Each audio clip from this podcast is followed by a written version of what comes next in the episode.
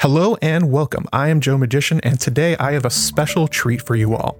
With Game of Thrones sadly over until House of the Dragon, wink wink, are looking for what will next fill their yearning for grand epics. Some are looking for more medieval sword swinging fantasies like The Witcher, The Lord of the Rings, and The Vikings to keep that sweet Game of Thrones juice flowing. But today I'm here to recommend something else entirely the Amazon sci fi TV show called The Expanse.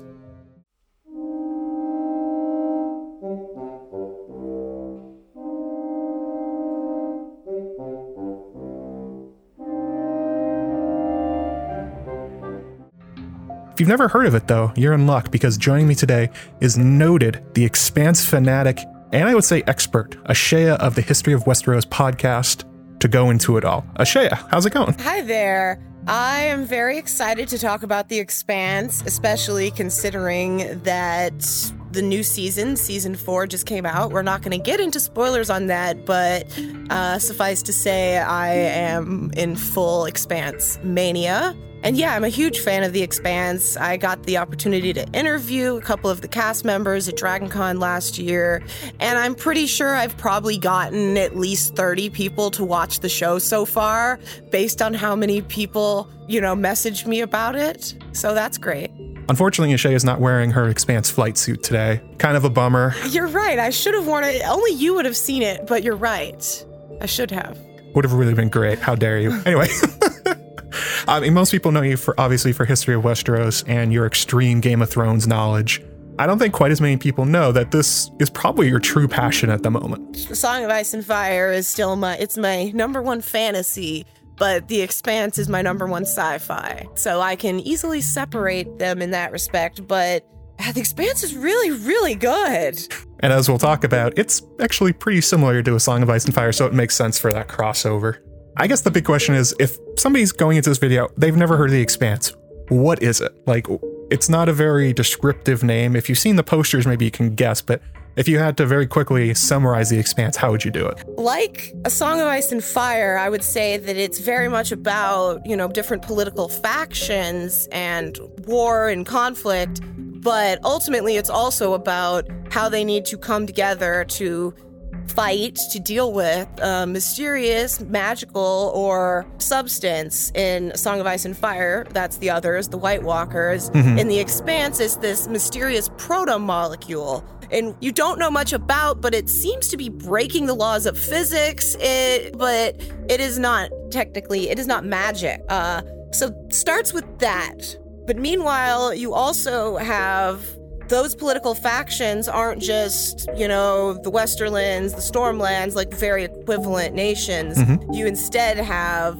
Earth and Mars. Mars was terraformed, and so they've become their own nation. Both of them are mining resources from the belts. They've lived there for a few, like a few generations, and their bodies have started to even change to adapt to living in space. You know, their bone mm-hmm. density mm-hmm. isn't as high. It's very much hard sci-fi in that they, and so I would say The Expanse is very political and mm-hmm. it deals with um, allegory for modern day, but it's also very much about the characters. Much like A Song of Ice and Fire, it shares the multi POV structure and it also uh, follows very differing plot lines that you kind of can't believe are actually connected in the end, but end up getting there. It's um, very much like how Arya just like screws off for three books, and all of a sudden she's coming back into the main plot and for just for the the setting of where the expanse takes near future and they don't quite have light speed yet yeah they everyone travels around on spaceships i would say this is mostly similar to uh, maybe firefly yeah except i have to say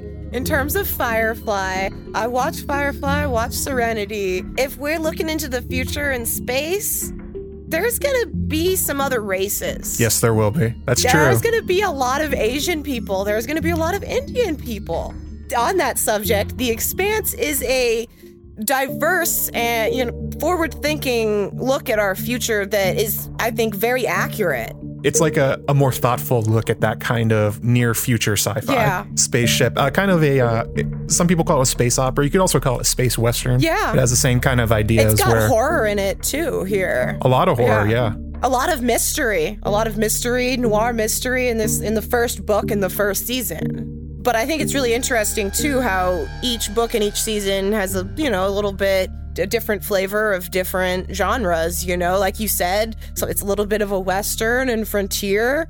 The Expanse does get into that sort of thing, and it mm-hmm. has elements of of just straight up disasters. I think one main difference between The Expanse and A Song of Ice and Fire is that Song of Ice and Fire starts famously with the others showing up, and then it goes back into normalcy the Expanse does the opposite. Yeah. I mean, there is a very scary opening scene, but literally nothing's explained, and then it ramps it back up. It's like they took a, a small part of the opening prologue, but decided to connect it better and then slowly build up to the strange things. Because when when I actually when I first started reading The Expanse, which is actually not that long ago, I read it and I was like, oh, cool, this is another near future sci-fi thing, not quite like Martin's Thousand Worlds, maybe something closer to Orson Scott Card's series with Ender. And it was like, oh, oh no, this is very different. Have to say that it just keeps getting more epic in scale. I think it's no spoiler to go into it. It's the opening sequence to know that there is a substance called the protomolecule. Yeah. And as you go forward, season to season, book to book, that's a mm. lot of time for things to scale up because they, they do outdo themselves and it's not in a contrived way whatsoever. Definitely not. It, it feels very natural. Uh, one question I wanted to ask is how did you actually come across The Expanse? But I, I mm-hmm. honestly don't remember if it was just advertised to me and I, it was appealing to me seeing it advertised. I mean, it's all these women, it's very diverse. It just looked like a good sci fi show, and it was on the Sci Fi Network, which was a big turnoff. So I'm really very happy that I took the plunge.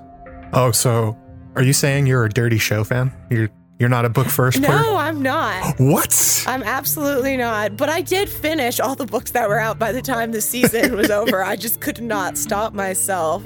I had a similar experience. I finished the first book, and it's not that it's not a small book. No, it's like uh, three, four hundred pages. I think I finished it in two days. Yeah. And I was, uh, we were actually DMing why this happened. Oh, I'm starting it, and you were like, "Oh, tell me what you think," and it was just like pages of me like trying to guess what was happening. And clearly, I ripped through that book. I haven't been that hooked by a book series probably since The Song of Ice and Fire, which is high praise because yeah. I actually do read quite a lot, but I start series and then say, this blows, and then let it go after the first book. This one's got me. Yeah. And I think there's a bunch of other reasons we could attribute to it being as engaging as A Song of Ice. And it's often touted as Game of Thrones in space.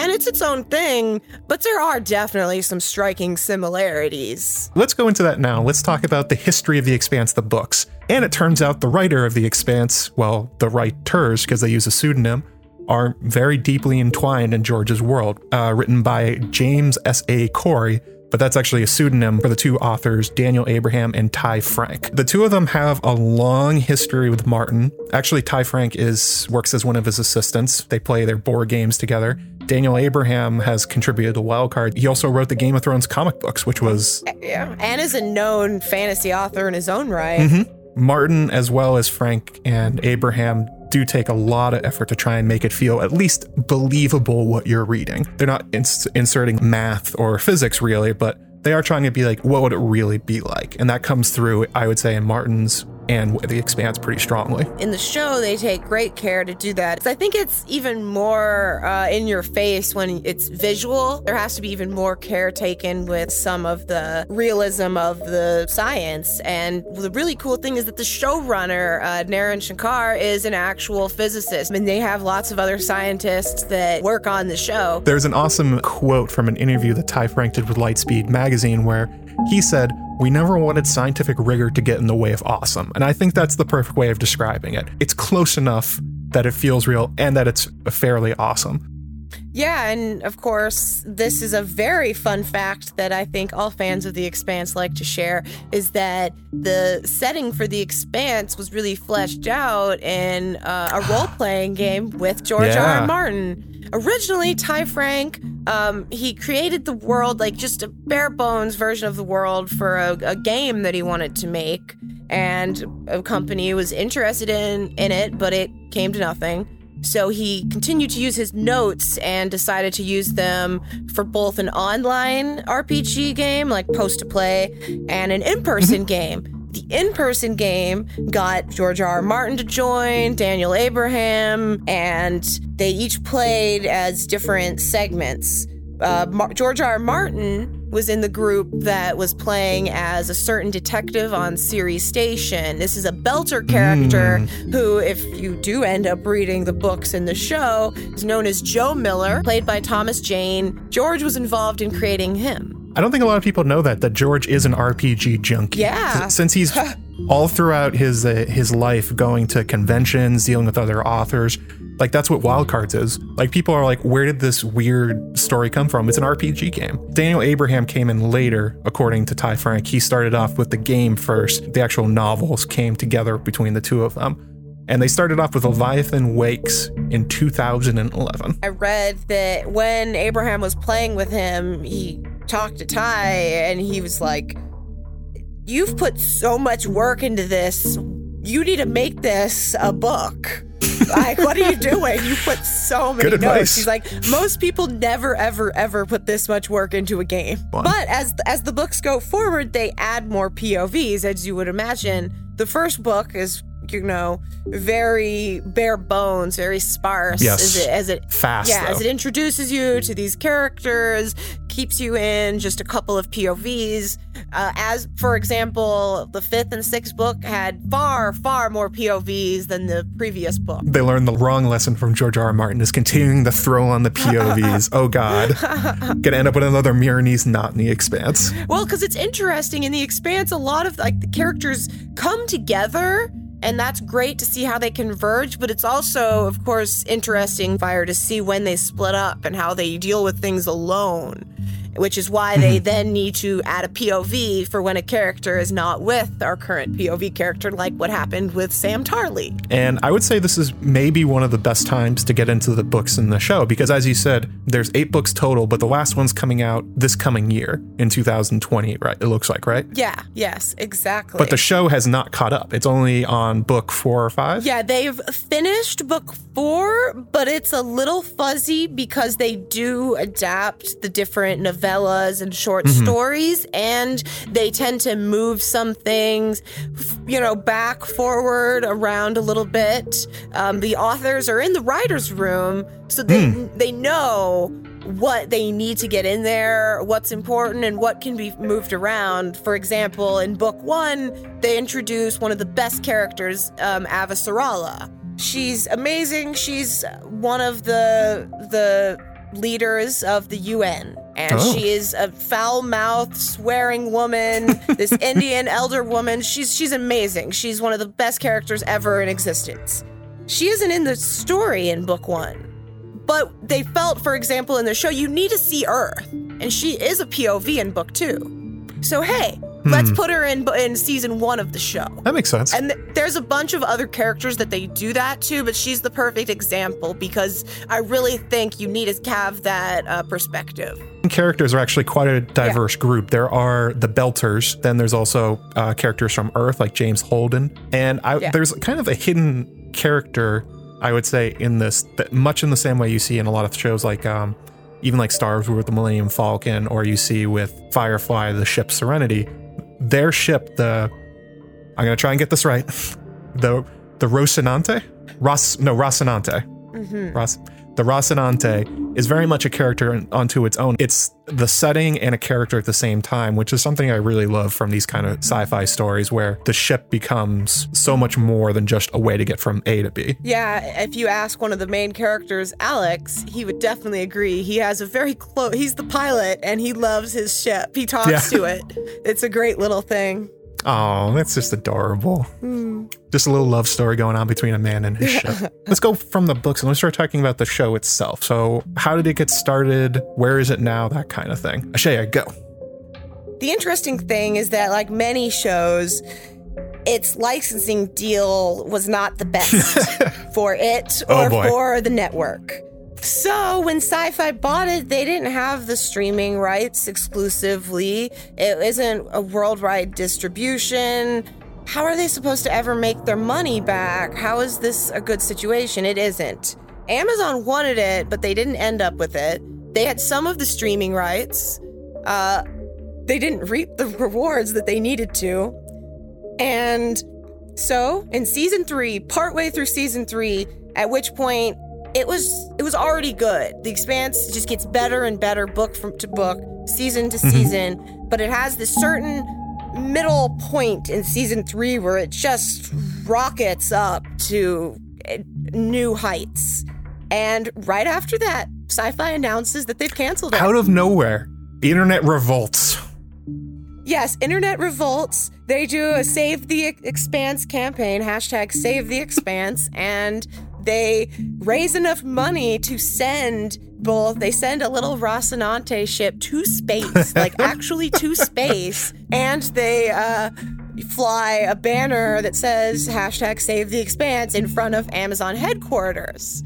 Everyone was trying to get it renewed, and Jeff Bezos, as it turns out, is already a big fan. At an event advertising for the Kindle, he had a screenshot of Leviathan Wakes as Mm. the image. So he's read them. He loves the show. He was trying to get it originally, but they didn't fight very hard for it. So when it was canceled, apparently he has a lot of friends and family that are also really into it. And he said they were all knocking at his door, like, hey, are you gonna save this?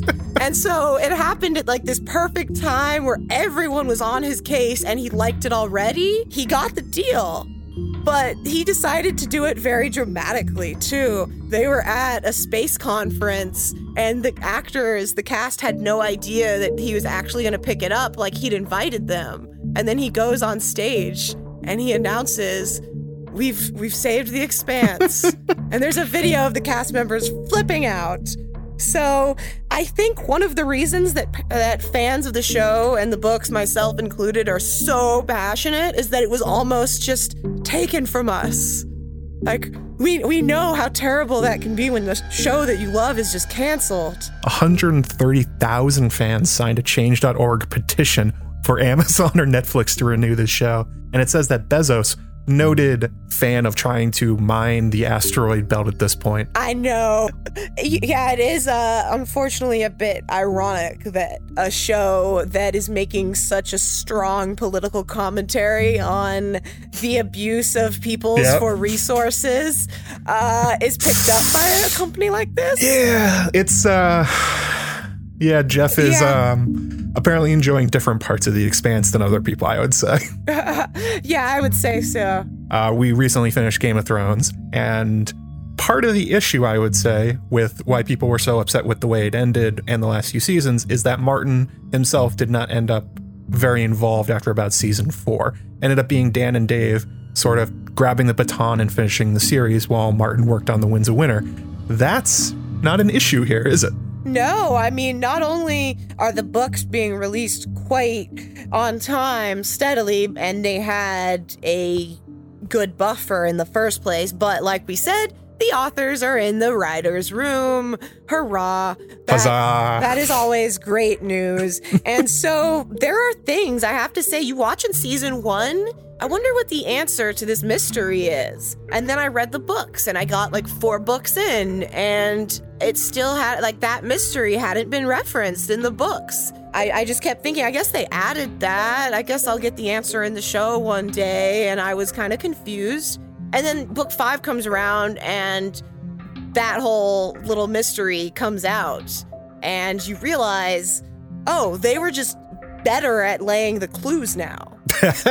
so they knew to put in season one a little hint about something that you were going to learn in season mm-hmm. 5 So those are the kind of things that they're able to add to earlier seasons just by being in the writer's room and by being able to say, hey, let's add this thing. Or, hey, this is really important, you guys. You cannot remove this character because this character is actually going to come back in four books from now. You can't kill them off, say.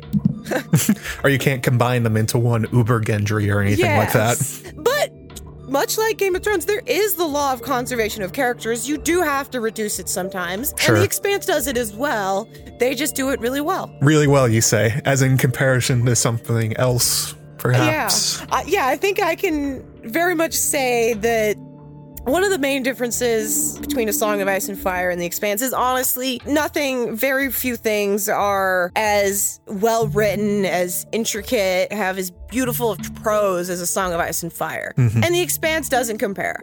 So if you're if you're reading A Song of Ice and Fire for that, that isn't what it is. But for example, compared to Game of Thrones, I think it's better. It's a better show than Game of Thrones, but A Song of Ice and Fire is a, is still a much better series. I got that sense too when I was reading uh, Leviathan Wakes, where it's it's a very fast, more action based series than A Song of Ice and Fire. Where mm-hmm. especially when you get to like a Feast for Crows and a Dance with Dragons, a lot of the plots become very insular. You get inside the characters' heads while they're thinking and traveling. Yeah. Th- that's not the Expanse. Yeah, but it's it's lovely. I love that in A Song of Ice and Fire. I love the time to breathe and to really take it in and descriptions and all of that. But it's it's it's different than the expanse. Although I will say going forward as characters deepen and you've been in their heads for a while, it does get closer to a Song of Ice and Fire in that mm-hmm. respect, which you would hope that would be the case. they're gonna they're becoming better writers as they go. Yeah. Early books are usually, I would say, uh, even a Game of Thrones compared to a Dance with Dragons. There's no comparison. A Dance with Dragons is way better written. Yeah, I would agree with that as well. And like you were saying with the multiple POVs, uh, one, that's very similar to A Song of Ice and Fire, but two, the so called villains are included there, and you just begin to discover just how gray they are. And that's another uh, comparison that I think will appeal to just about every fan. I think that's what a lot of us are enjoying about A Song of Ice and Fire is uh, the complexity of the characters other similarities, and this one is not a very important one, but I think it's neat, is that there is a language in, Yes. in the expanse. Yeah. There's a language, and you can learn this language just like you could Dothraki or High Valyrian. One of those cool people who knows how to speak Klingon. That's what we're gonna do right here, but it's gonna be way cooler because Ashay is doing it. Yeah, so they have Belter Creole or Lang Belta. Like we've talked about, there are the oppressed Belters. And so they came from a bunch of different cultures. And so there's a lot of different words from different languages kind of made into this pidgin. And so let's let's hear me mangle something. You guys are in for a treat. Is gonna speak Belter. Go. Tenya wa yitim gut. That means Happy New Year. And okay. Im gut kea. It's good, right? Like my, my belter is good, my my lang belter. That just sounds like it's good, right? Im gut kea? Yeah. Im gut kea. It sounds like it. Which is the great thing about pidgin is that when you hear it said and you know like little bits of different languages, it clicks for you. Like I grew up in Hawaii where they have uh, pidgin, like a Hawaiian pidgin, where you know you'd be like I know kea. And if you see it written out, you're like, what is this? A I N O K E A? What is that? But it's I don't care. It's just I don't care. I know kea. Definitely makes sense when you, once you hear it. And I actually say, when you're talking about a Song of Ice and Fire, I don't think Valyrian and Dothraki are particularly pronounceable. Yeah. Like they are so foreign from English, it's really hard. I don't understand what they're saying. It doesn't even sound like words I would understand. It's a little easier if you look at, you know, the Duolingo courses or something like that, and you look at the actual, you know, conventions and grammar of it all. Um, it's, I think, I think all languages are a bit intimidating to me. But yeah, if I studied it, I think I could easily speak Dothraki or High Valyrian. I would love to be able to speak all gutturally like that and just really terrify someone. you know, tell tell them I'm gonna rip their heart out, and they'll have no idea. All that. It's coming soon on History of Westeros uh, podcast. Shay is just going to bust out some Dothraki for no reason. Uh, one thing you referenced early on that I think is very true is that the political intrigue in the various factions is when you read A Song of Ice and Fire, it's very clear who the good guys and the bad guys are. The Starks are the good guys, the Lannisters and all their allies are the bad guys, and everyone else kind of exists in between. When I was reading Leviathan Wakes, not only did I not know who the good guys and the bad guys were, I wasn't even sure if the char- if the characters I was reading about were even good people or somebody I should be rooting for. There were so many decisions that they made that went back and forth, kind of Tyrion-esque. Uh, especially James Holden, he made a he made a lot of interesting decisions in that first book, and especially um, Joe Miller the way his character develops during his investigation and how he's reacting to other belters, he comes across as pretty much a terrible person. And it's much more, I would say, a morass of characters and political intrigues because when Earth and Mars start getting involved with the belt, I don't even know who to root for. You can't even decide to root for the oppressed, which would seem to be the Belters, because they're fighting with each other. They're doing some pretty shady things. And among all three of them, they're doing things that are going to endanger the entire solar system potentially. Mm-hmm. And certainly both Mars and Earth and the belt, it could just mean all of their destruction. So whether they're in the right or wrong about something, they just need to put it aside. Exactly who you should root for if you're trying to translate from A Song of Ice and Fire. I will note that BryndenBFish is a Mars fan. So you can use that as your guidepost for how to interact with all of them. The noted Stannis fan. um, Mars is very Stannis like. I mean, they're very much about duty. They're very like about doing what you're supposed to do, community. The interesting thing about Mars is that they are in the act of terraforming Mars. Mm-hmm. Think about uh, something that generations have to undergo. That is the act of you start something knowing you will not live to see the end, but that your child will continue to work on that. It's, you know, of great cathedrals, for sure. example, in our past. Just the idea that it's not going to be finished in your lifetime. You're going to raise up your son to be a stonemason, and that's what's going to happen. But it's throughout the whole society, and that is beautiful. Like, that shows a certain, you know, quality of character for all of the people who are able hold up to that. I, I, anyways, I can see why Jeff likes it. You can see why he likes Mars. I, I like Mars too. Like I wouldn't want to live in Mars exactly on Mars. It is in Mars because they're not above. You know, they're not just out and about. But I have respect for them. I have a lot of respect for Mars. I wouldn't want to live in the belt. I would want to. I would want to live on one of the the moons like Luna. There's also obviously people living on different uh, moons orbiting, yeah. like Luna. There's science stations out there. There's secret space stations. There's colonies everywhere. People just living off chunks of rock out in the belt. All sorts of things. And I think they really did a good job of putting identity on the different factions. It's very obvious what the identity of the belt is. Through Miller, you learn a lot of that. But Mars comes across as super nervous, I would say, and they're very defensive. And they've responded to that because you were talking about their terraforming and the fact that they're so reliant on the belt mm-hmm. and Earth their technology is so much better than everyone else's. Well, it, it, sort of. it's it's it seems that way. They make a big showing of power and sort of the little brother syndrome against Earth. Yeah, I would say that they have this technology that is particularly good when the series starts mm-hmm. off, right? Having good technology is what allowed Mars to secede from Earth in the first place. That when the Epstein drive, the drive that allowed people to actually travel far distances within the solar system was created, they were able to one up Earth, mm-hmm. basically win their independence. So er, Mars is very focused on having that upper hand, and that is true in our world that countries feel they need to one up each other or have equivalent uh, weaponry, military forces because the other one does. So yeah, Mars is does not have did not have as many people or as good of an arsenal as Earth, but they've built up which is great for everyone, right? Sure, it's working out super great by the end of Leviathan Wakes. Earth is, of course, the um, sort of the sleeping giant. I mean, Leviathan Wakes uh, refers to something in particular in the book itself, but it also is kind of referencing Earth, that they had sort of let Mars and the Belt do their own thing, and they're the Leviathan that's sort of waking up into the story. There's a lot of rivalry, obviously, between the Belters and Earth and Mars, but it really comes across the characters coming from Earth think they are superior to everyone else. And it's very much like a free folk versus the Northerners versus the Southerners versus the Valyrians kind of thing, where there's elements of racial and nationalism that comes through in a way that I don't think most people would think about in terms of once everybody's so spread out, like when wouldn't everything just merge into a melting pot, kind of like the belt? Well, no.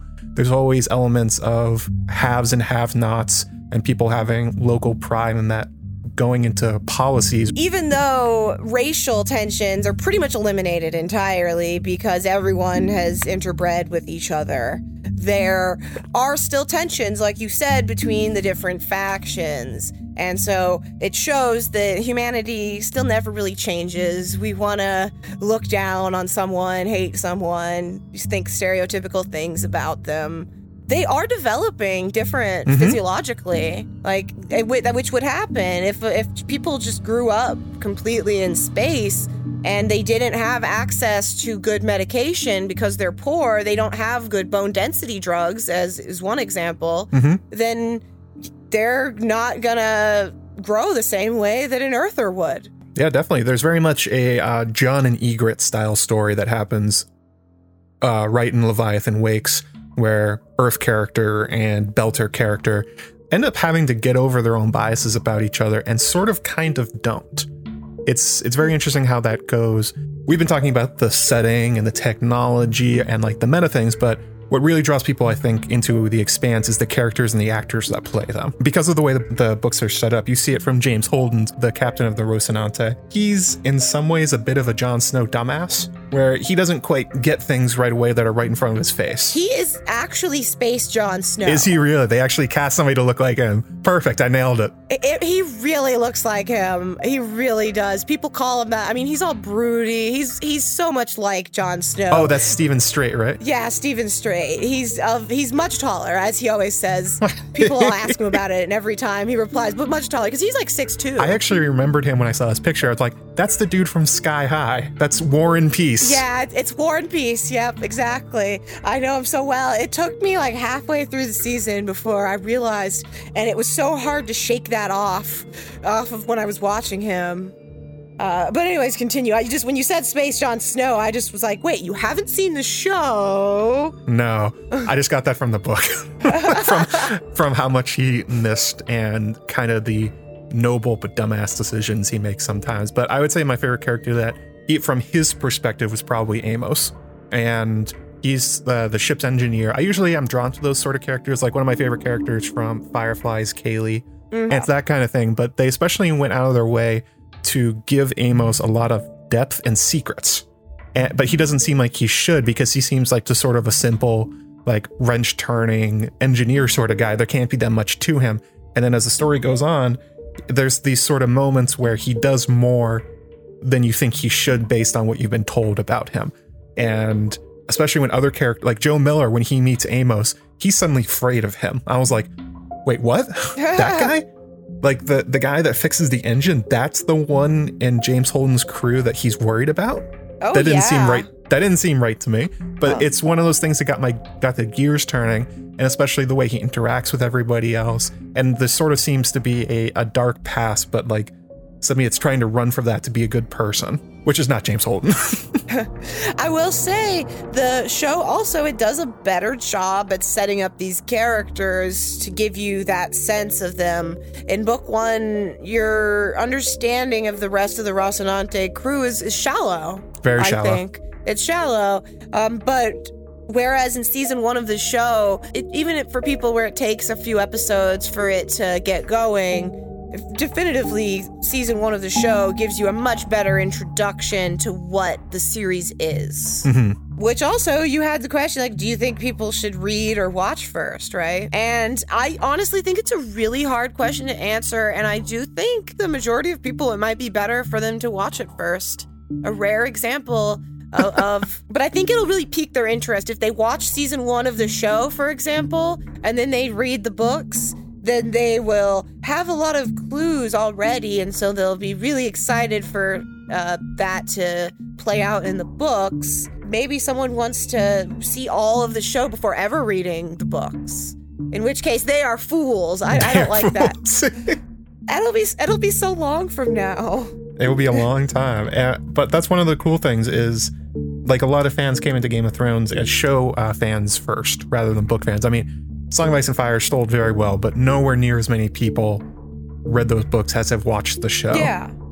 And, but there's a certain kind of person that loves spoilers, that loves to know what's coming ahead of time. And luckily for The Expanse, it's so far ahead with the books that you can do that. You can be the person looking forward to things, imagining how it's going to be adapted, but you could also go the other way. That is a very good comparison to Game of Thrones again, in that if someone asked me, Well, should someone read or watch Game of Thrones first? Watch, yeah, obviously watch.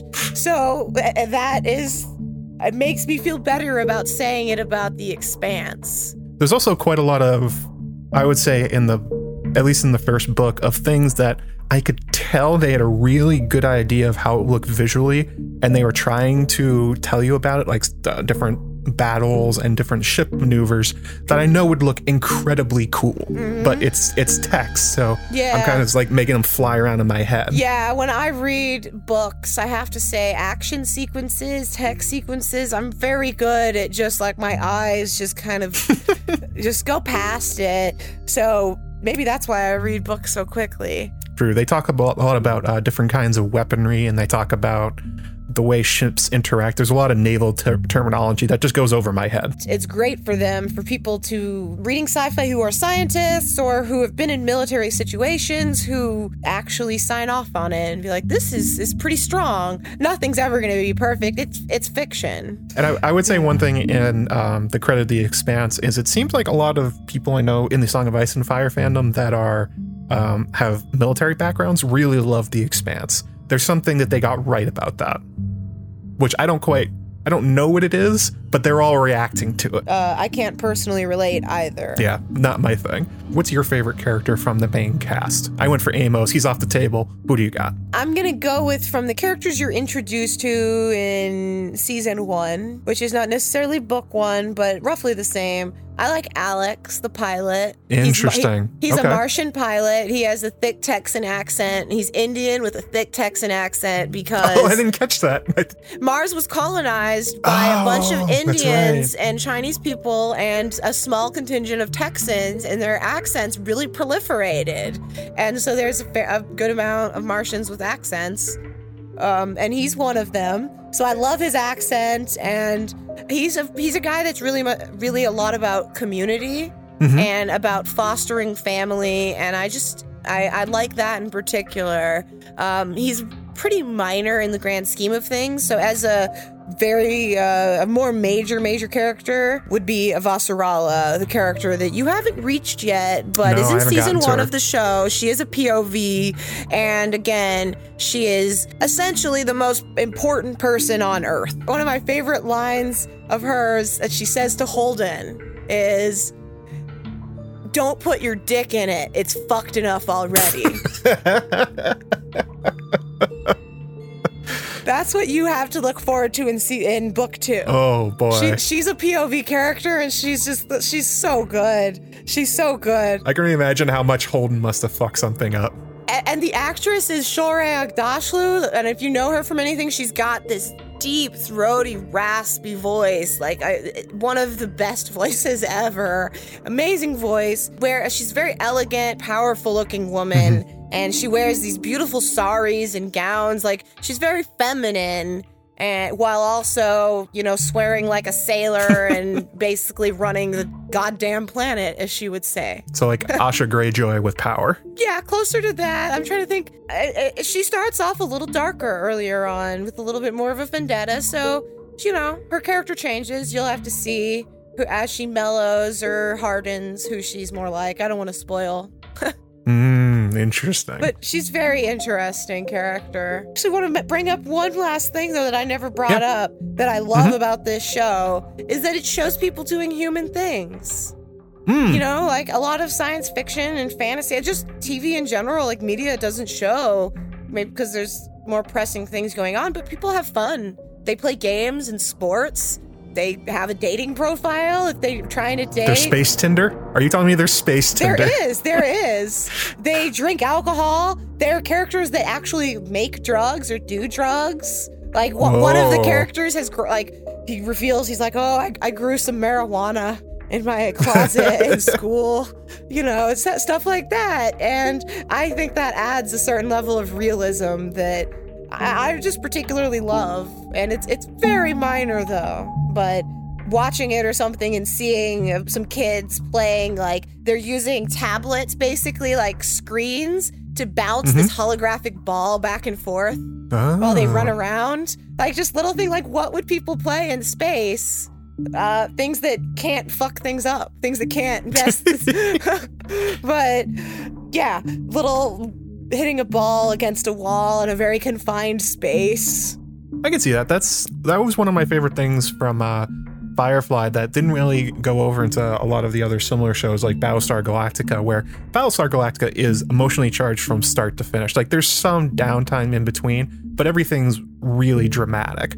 But Firefly has entire episodes where they're doing nothing. Yeah. Or and that that's the entire thing. It's like a Seinfeld episode in space. So that kind of stuff happens here. Yeah, and even for example, Star Wars, which is a space fantasy, but still they you see little space chess or a cantina, mm-hmm. like they're you know a club basically. You see some look at people have lives. They they aren't just working and on their ships all the time. Although I will say that by the end of Leviathan Wakes, there is a point where James Holden essentially goes like, "Wow, a lot's happened to us. Like this is really like too much for one person and a bear." And it was kind of like a fun meta commentary on itself. Like, yeah, these characters, these guys are actually sort of living in a video game, or like just such heightened stakes that while the things we're talking about are in between, they're still large things happening, things that are really interesting and actually hard to figure out while you're reading, as you can attest from my many wrong guesses about what was going to happen. yeah, they were very funny. Like your your guesses are going to change so much from season to season two because you just have there's just no way you're going to predict how things progress honestly you think you know but then it's even wilder than you think you know even wilder than i think i know wow and you so like you think for, for you it might be differently wild to be honest. I have a pretty i have a pretty wild imagination as uh, yeah. my subscribers can tell you. Yeah maybe more so differently wild. I don't know. Well so definitely after all this if you haven't if you're not convinced to watch the expanse i don't know what else will. Go watch it. Go pick up the books. They're relatively cheap themselves. You can get the you can watch the show on amazon prime streaming um, Ashaya, why don't you do all the plugs and tell people where they can find you? Uh, you can find me over at History of Westeros. We have a YouTube channel and a podcast. You can find us on whatever podcast player you use and find us over on YouTube. And I have a Twitter at Meereenese Knot, I suppose. I can mention that. I mm-hmm. rarely do. I often tweet about the expanse, retweet things about the expanse. I it is very apparent, like Bat said, that it's one of my main fandoms. So if you're into the expanse, go message me over there. You can tweet at me with any questions. Please come yell at me if you hate the expanse, and I can convince you why you're wrong. Wow. Harsh words. Ashay is coming at you if you don't like the expanse. Well, first first they have to come at me, and then I'll come back hard. You ball hard. Are you real quick before we are you I never asked you, are you gonna read all the books and novellas before you watch any of the show? Or are you gonna intermix them? What's up? My plan is to I because I'm me, I have a new take on what I want to do. I'm going to read a book and then watch the season it corresponds to, and then go to the next okay. one. Okay. Because you, you, people have told me, unlike Game of Thrones, where it's it's sort of one book per season, but towards the end, it's it kind of slides between yeah. them. The Expanse sticks yeah. relatively book to season, so I can do that. No, The Expanse does not. Oh, it doesn't. Well, maybe that's wrong then. No, I would say you read the first two books, watch the first two seasons. Okay, I can do that. That's, that's fun. Then after that, you can talk to me again. But that's for sure, because uh, characters are introduced in season one, like I said, who are P- POV characters. So mm-hmm. yeah. So yes, I'm glad I asked you. Read the ne- read the next book. uh, Caliban's War. That's the next one I'm going to read. Plus all the novellas and the prequels and stuff like that. I can go get those. Yeah, yeah, definitely the prequel novellas. Read, you know, ASAP. You know, they're super relevant. The Churn and Butcher mm-hmm. Anderson Station. Thank you very much uh, for coming, Ashaya, and hopefully after I watch another season of Expanse, maybe we'll have Ashaya back on and we'll talk yeah. we'll talk some more about it and we'll actually be able to talk about spoilers which we basically didn't this time. Yeah we did a pretty good job with that i think. This was a shortened version of the conversation that shay and i had. The full version is available on my patreon Sign up today at patreon.com slash Joe Magician. You can hear the full cut, including me getting yelled at for my apparently bad Star Wars opinions, a lot more detail about the background of the expanse, and more. You can find this at patreon.com slash Joe Magician at the Maester level. Excited and want to check out the expanse but don't know how? You're in luck. There are links in the description to The Expanse on Amazon Prime Video and affiliate links for the books. Using those links is a great way to support the channel and get all the amazing sci fi you can ask for. What if you're more into listening than reading? Again, you are in luck. If you go to audibletrial.com slash Joe Magician and sign up for a free trial, you can listen to book one of The Expanse, Leviathan Wakes by James S.A. Corey today. That's audibletrial.com slash Joe Magician to get your free trial. I'd like to thank my patrons who support me and the growth of this channel. In particular, I'd like to thank my Grandmaesters, Steven Stark, Grand Maester of Dragon Lore, Here Be Dragons, and Sue the Fury, Grand Mistress of Whispers, as well as my Archmaesters, Nessie the Questing Beast, Archmaester of Valyrian Tinfoil, Aaron M., Executive Assistant to the Slack, BryndenBFish, Right Farter of the Fandom Truth, Casey D., Leathery Wings, Maester Mary, Nauticast, Lady Shar, Mother of Dragonflies, Sanrixian, Mother of Dragons, and Zombie Jesus. Are you a quick brown fox lady? No, no, I'm uh, you know, Moses supposes his toes are roses, but Moses supposes erroneously because nobody's toes are posies of roses because Moses blah, blah blah blah. I don't care. It goes on. Wow.